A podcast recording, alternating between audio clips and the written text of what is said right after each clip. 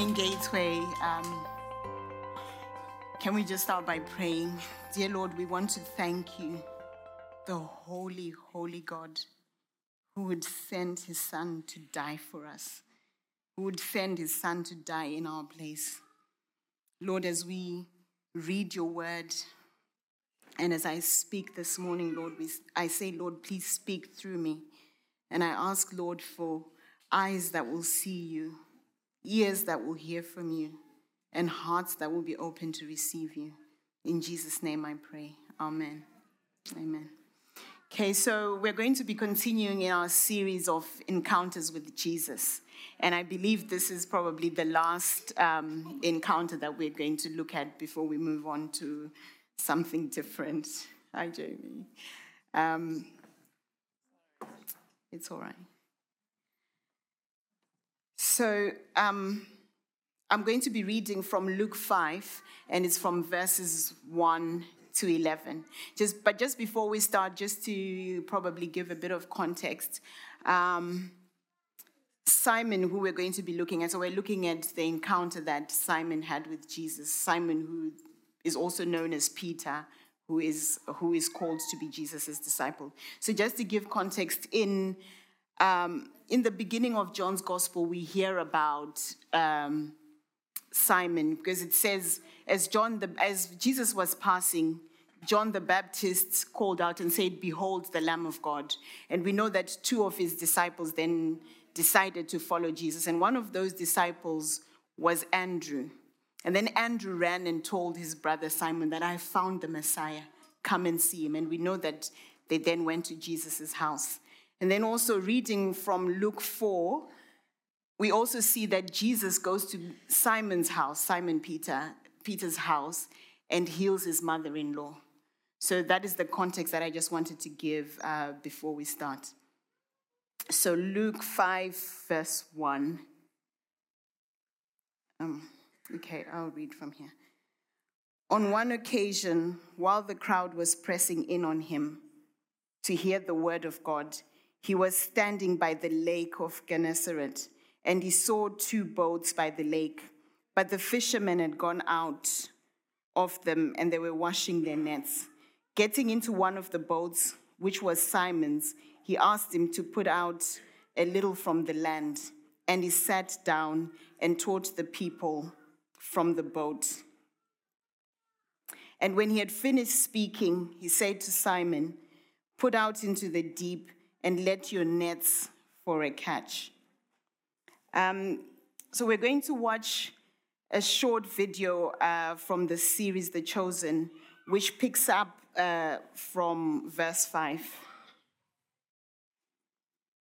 So in verse 8, we see that even though Simon had known Jesus, in that moment he understood who Jesus was he saw the revelation of who Jesus was. You know, we've been singing, Holy, Holy, Holy. He became so aware of his sinfulness. He became so aware that he was in front of a holy, living God. And you know, it reminds me of Isaiah. You know, in Isaiah 6, when it says Isaiah saw the Lord high and lifted up and after he had had that revelation of God, you know, he was like, Woe to me, I'm a man of unclean lips, and I live among people of unclean lips, for I have seen the King, the Lord Almighty. And we know that the angel took a live coal and put it on his lips and atoned for his sins in that moment. And Peter, who had known Jesus or who had seen Jesus, saw the creator God, the, the God who had power be, beyond his expertise. We know that Jesus was a carpenter's son, and Peter had been a fisherman for so long, and he knew how to fish, he knew what to do. But in that moment, Peter had a revelation that this God was able to command fish to be near that boat, so much fish for him to be able to cast his net. And that's why he falls down and says, God, depart from me, because I am a sinful man. But Jesus' response was not to say, yeah, you, you know, but it was to ask him to follow me, to reassure him and say, Come and follow me. God is not surprised by our sinfulness. You know, God is not surprised that we are sinful, but He provides atonement for us. You know, He died on the cross, He's, He died and was raised to life. Um, so, I think what I want to talk about today is God's encounter. He encounters Simon, but he, and then he says, so when Simon knows who God is, he doesn't just stop there. God says, Follow me. And that's what we want to look at today about following God. We see from the passage and similar ones in the Gospels uh, that Jesus calls us to follow him. But his call just doesn't end there. He just doesn't call us and say, okay, follow me, and that's all. But he calls us to action. He says, Follow me, and I will make you fishers of men. We are saved not only just for being saved, but we are saved to make disciples and to bring others um, to Jesus. And the invitation to follow Jesus today is for everyone. It wasn't only for the disciples then, but it is for all of us.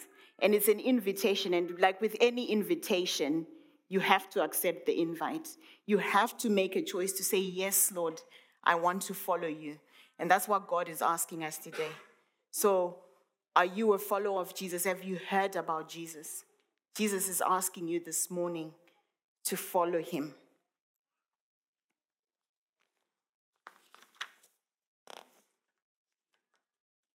I want to look at Simon Peter's um, journey as a disciple. So, after Jesus has said, Follow him, he follows Jesus. And we get a glimpse, you know, like there were 12 disciples that Jesus asked, but Simon Peter is one of them who we can kind of get a picture of because we, we read about him a lot in the gospel. We know he was an ordinary fisherman who Jesus had called to follow him. We see from different stories in the Bible that actually he was quite impulsive.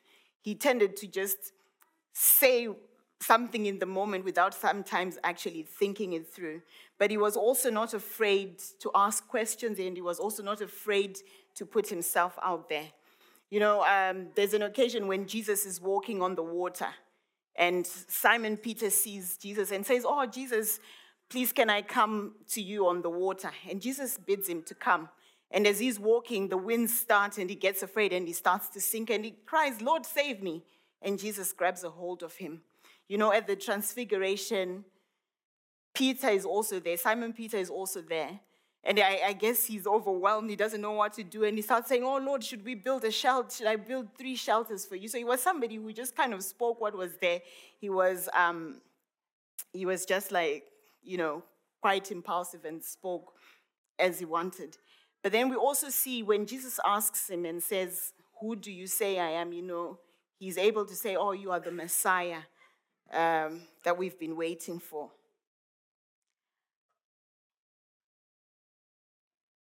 And then also, we see Peter, like when Jesus is in the Garden of Gethsemane, he's under so much distress and he's praying and he asks his, he asks his disciples, uh, please stay awake, watch, and pray with me. But when he comes back, Peter is one of those disciples who is sleeping.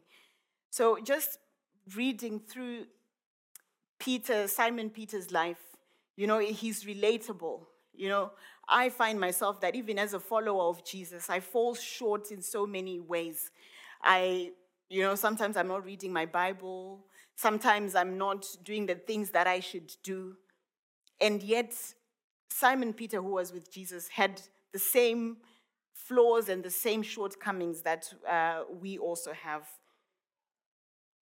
But I think what is important to note is that actually Jesus doesn't want a per- perfect from us. He is the perfect person.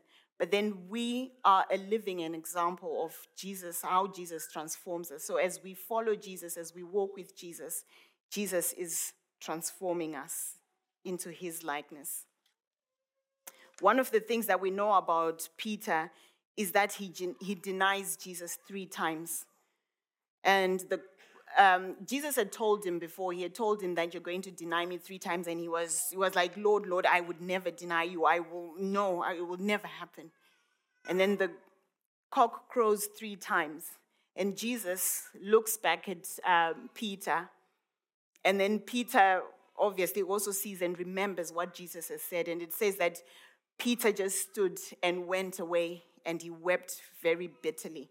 You know, I can only imagine how he must have felt in that moment, you know, the shame, the guilt, the disappointment that, oh, yes, I did let down, you know, my Lord, my Master. He must have been very disappointed. And, and I think sometimes we feel that way. I've been feeling a lot like that this week as I've been preparing for this message because I was like, God, I really do not feel worthy to do this. I'm struggling with unforgiveness. And then I'm thinking, then I have to come up and speak and struggling with that. But thank God that Peter's story does not end there. It doesn't end with the guilt and the shame. So I want us to go to John 21, and we'll start reading from the first verse. After Jesus revealed himself again to the disciples by the Sea of Tiberias, okay. After Jesus revealed himself again to the disciples by the Sea of Tiberias, and he revealed himself in this way Simon Peter, Thomas called the twin, Nathanael of Cana in Galilee, the sons of Zebedee, and the two other and two other others of his disciples were together. Simon Peter said to them, I am going fishing. They said to him, We will go to we will go with you. They went out and got into their boat, but that night they caught nothing. Just the same as what we've just seen in this scene from Luke 5. But as the day was breaking, Jesus stood on the shore, yet the disciples did not know it was Jesus. Jesus said to them, Children, do you have any fish? They answered him, No. He said to them, Cast the net on the right side of the boat, and you will find some. So they cast it. This time they're not even questioning, you know, Simon Peter is not saying, Oh, we've been trying all day, but he cast as he has been told. And now they were not able to hold it in because of the quantity of fish. That disciple whom Jesus loved therefore said to Peter, It is the Lord. When Simon Peter heard that it was the Lord, he put on his outer garment, for he was stripped for work, and threw himself into the sea. The other disciples came in the boat, dragging the net full of fish, for they were not far from the land, but at but about 100 yards off. When they got out on the land, they saw a charcoal fire in place, the fish laid out on it, and bread. Jesus said to them, Bring some of the fish that you have just caught. So Simon Peter went aboard and hauled the net ashore, full of large fish, 153 of them. And although there were so many, the net was not torn. Jesus said to them, Come and have breakfast. Now, none of the disciples dared to ask him, Who are you? They knew it was the Lord. Jesus came and took the bread and gave it to them, and so with the fish. Simon, despite what had happened the night before Jesus was crucified, he ran for the Lord. When he knew it was the Lord, he ran. Previously, when he knew it was the Lord, he was like, Go away from me, Lord. But in this instance, he runs. Peter had been transformed by Jesus. He had spent three days with Jesus. He understood who Jesus was. He ran towards his Savior. He ran towards grace. He ran towards mercy. He ran towards life. He had spent every day and he knew who Jesus was. And I think it's also, I don't think, but I know it is the same for us. That Jesus, when we have failed or when we feel we have failed or when we feel we are unworthy, we are to run to him who understands us. It doesn't surprise him that we are sinful, but he's there ready um, to, with open arms to accept us. And it says that there's no condemnation for those who are in Christ Jesus. So, how does this encounter help us today? What is it that we can learn from this encounter today? The call for us is to follow Jesus. And when we follow him, it says he will make us fishers of men. So we are not called just to follow Jesus only, but we're called to action. We are called to make disciples that will make disciples that will follow Jesus. Jesus, amen. Jesus was, I mean, Jesus has given us a very good example of how to make disciples and how others will then follow him. Jesus did his life with his disciples. He knew them and they knew him. We know that Jesus knew the disciples' relatives.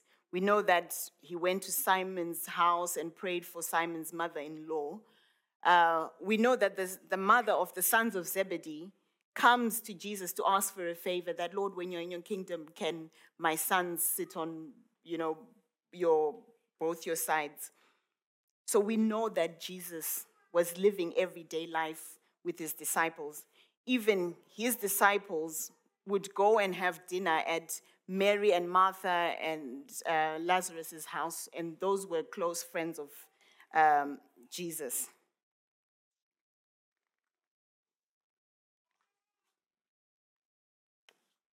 So we need to be like that as well, as followers of Jesus, as disciples of Jesus.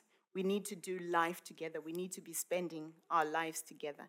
And to be able to do this, we need to be intentional. You know, fish don't just, fishermen, when they go out to fish, they don't just sit in their boats and wait for the fish to jump into the boats. They have to go out and cast their nets so that they can get fish. And today, my question is Are we casting our nets into the sphere of influence that we have?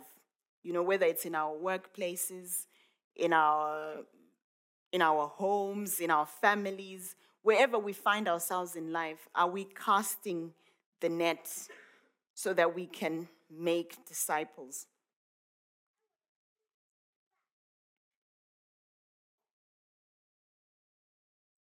And I guess the question is how can we be intentionally spending time with others, or how can we be fishing for men? Um, I think it's about spending time with others. So, whether these people know Jesus or not, so whether it's in your workplace, are you living a life where you're not kind of removed from everybody else, but you're doing life so that others can actually see how Jesus is transforming your life? So there are new people who are coming in. Are you looking out for other people to say, I want to walk with somebody so that they may get to know Jesus more? Even here in Gateway, are we discipling each other? Are we walking together? Are we attending small group? Or are you looking out for others and seeing how you can spend time together? Those in Authentic, are you making time with your friends to talk about Jesus, to encourage each other uh, about Jesus? As a wider body, are we helping each other? Are we praying for each other? Are we helping each other navigate um, the different challenges that we have in life? It could be grief, it could be loneliness, worry, unforgiveness, so many things, so many commitments in life are we doing life together? You know, Jesus with his disciples, they did everyday mundane things. You know, in the Bible, you will read that Jesus sent his disciples to go and get food. They had, they did life together. And that's what we should be doing. As we do life together, as we spend time with one another, we begin to observe how each other live, we learn from each other, uh, we encourage each other, and we grow and we are transformed by God. And then I I was also thinking, I was like, am I really discipling anyone? Am I being a good disciple? Am I going out there? And then I'm thinking, I, actually, I don't have time. I'm working very hard. I'm doing long days. How will I ever find the time? And I think I'm not the only one. I'm sure it's probably a lot of us who are also thinking, where are we going to find the time? But we need to start thinking, how can we include others in the rhythm of our lives? We're not saying stop what you're doing, but how can we begin to include others in, our, in the rhythms um, of our lives? So you might, um, are you, you, if you've got time where you're going for a walk or you're going together, you might be running errands and say, Actually, I don't have time. But are you able to go with somebody as you run those errands? You could do them. If you're doing shopping, grocery shopping, are you able to do it together and begin to talk about God and encourage each other? You know, you might be saying, I'm a young parent, I've got so many children uh, who are young. I have to take this one for soccer, I have to take this one for dance and all that stuff. But you could disciple actually maybe a young person who you can take along with you to those events that you'll be going with your family. And as, as you are on the sidelines, you're sharing life, they're getting to see how you treat your children, how life is done. So we need to start thinking of ways we can include others in the rhythm of our lives so we can grow together. You know, I'm just thinking like when we're, we're reading from John 21, when um, Jesus' disciples, when Peter decides to go fishing, the other disciples come, there's, there's several of them. And you think actually they were so different tax collector, Simon the Zealot, they were different people. But with time, spending time together, they were willing to do stuff together and to grow together. And that's what we should also be uh, trying to do. And some might say, actually, it's very hard. It's so awkward. How do I go and say, oh, I would like to walk with you, or I would like. Yeah, it is very awkward. And thank goodness that it is, because actually, we're not supposed to do it on our own. God says, I will make you, He will empower us to go and make disciples. And sometimes you might think, I'm not worthy. I don't know where do I start. I'm even struggling. I'm a new Christian, or I'm, I'm just struggling with life. How am I going to do it? You're going to do it in the power of God because He says, I will make you. He will empower you. He will equip you to go ahead um, and disciple one another. And you might also say, actually, I've tried discipling people, I've tried to walk with people. It's so messy, it has left me in such a terrible place fishing is quite messy.